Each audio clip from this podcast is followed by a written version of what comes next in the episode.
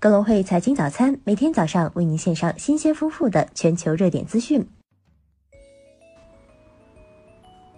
各位听众朋友，早上好！今天是二零一八年七月十七号，星期二，我是主播荣熙。今天是本周的第二个交易日，现在让我们一起来看看有哪些财经资讯值得大家关注吧。据统计局数据，中国二季度 GDP 同比增百分之六点七，已是中国经济连续十二个季度保持在百分之六点七到百分之六点九的区间。上半年中国 GDP 同比增幅百分之六点八，与去年同期持平。七月十六号，国务院总理李克强同欧洲理事会主席图斯克、欧盟委员会主席容克在北京举行第二十次中国欧盟领导人会晤。李克强总理同容克主席共同出席了第十三届中欧企业家圆桌会。双方坚定致力于打造开放型世界经济，提高贸易投资自由化便利化，抵制保护主义与单边主义，推动更加开放、平衡、包容和普惠的全球化。双方坚定支持以世贸组织为核心、以规则为基础、透明、非歧视、开放和包容的多边贸易体制，并承诺遵守现行世贸规则。美国总统特朗普和俄罗斯总统普京十六号下午在芬兰首都赫尔辛基举行会晤，这是特朗普就任美国总统以来，美俄两国总统首次举行正式会晤。特朗普和普京于会晤后举行联合记者会，介绍会晤成果并回答记者提问。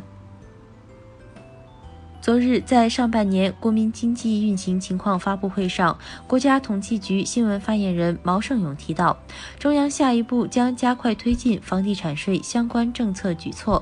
国家统计局发言人以前很少直接提及房地产税，这次明确提出加快推进房地产税相关举措，是一个不同寻常的信号，说明房地产税推出工作正陆续就位。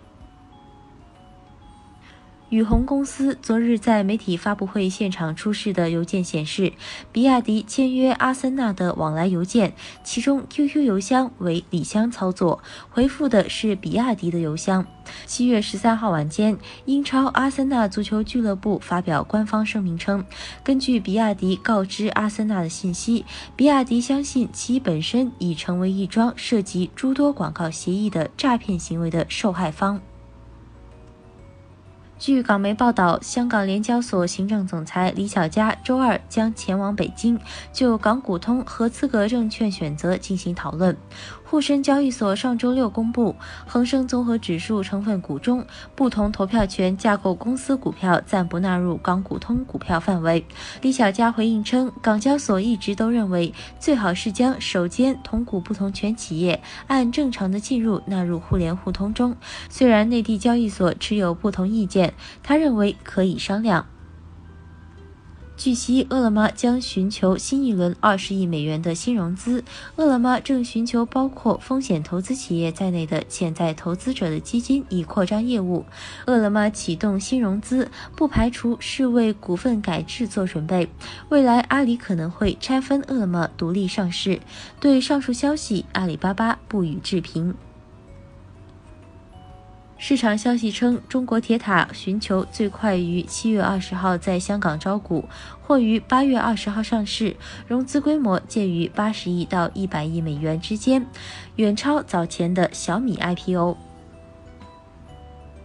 在完成红杉资本领投的三到四亿美元融资后，比特大陆正进行新一轮十亿美元融资。比特大陆预计新一轮十亿美元融资月底完成，投后估值一百五十亿美元。目前，比特大陆投资人还包括 IDG 创新工厂。比特大陆预计在二零一八年八月递交 IPO 材料，二零一八年底在香港上市。中国商务部表示，周一，中国在世界贸易组织就美国三零一调查项下对中方两千亿美元输美产品征税建议措施追加起诉。七月六号，中国和美国开始相互对对方价值三百四十亿美元商品加征关税。随后，在七月十一号，贸易战加码，美国特朗普政府宣称，美方将对另外两千亿美元从中国进口的商品加征百分之十的关税。香港金管局将于下月上线区块链贸易融资平台，将包括汇丰和渣打在内的二十一家银行连接起来。该平台由中国平安集团设计，将成为政府主导的首批旨在升级九万亿美元全球贸易融资行业的最重要的项目之一。